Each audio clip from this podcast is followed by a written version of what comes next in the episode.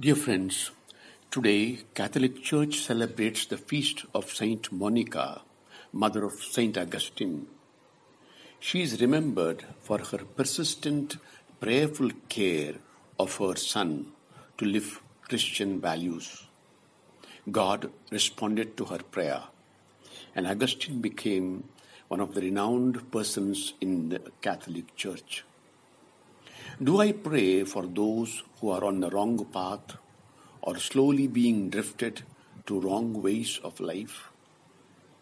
Am I concerned of the members of universal family, be it Catholic or of other faith, when I see their lives are wasted away?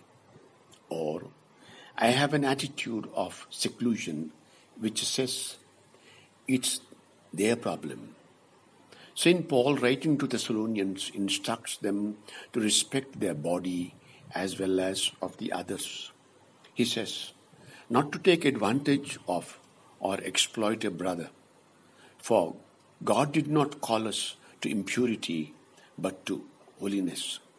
Therefore, whoever disregards this, disregards not a human being, but God, who also gives His Holy Spirit to you Humans are known for abusing human body for selfish gains. Human history has painful episodes about the same.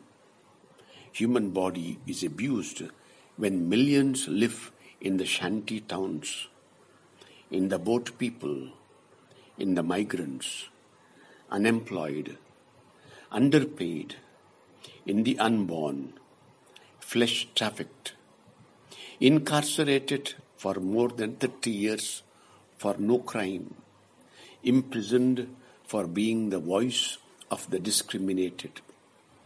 Saint Joseph and Mary, our Mother, pray that we protect the dignity of the human person born or yet to be born.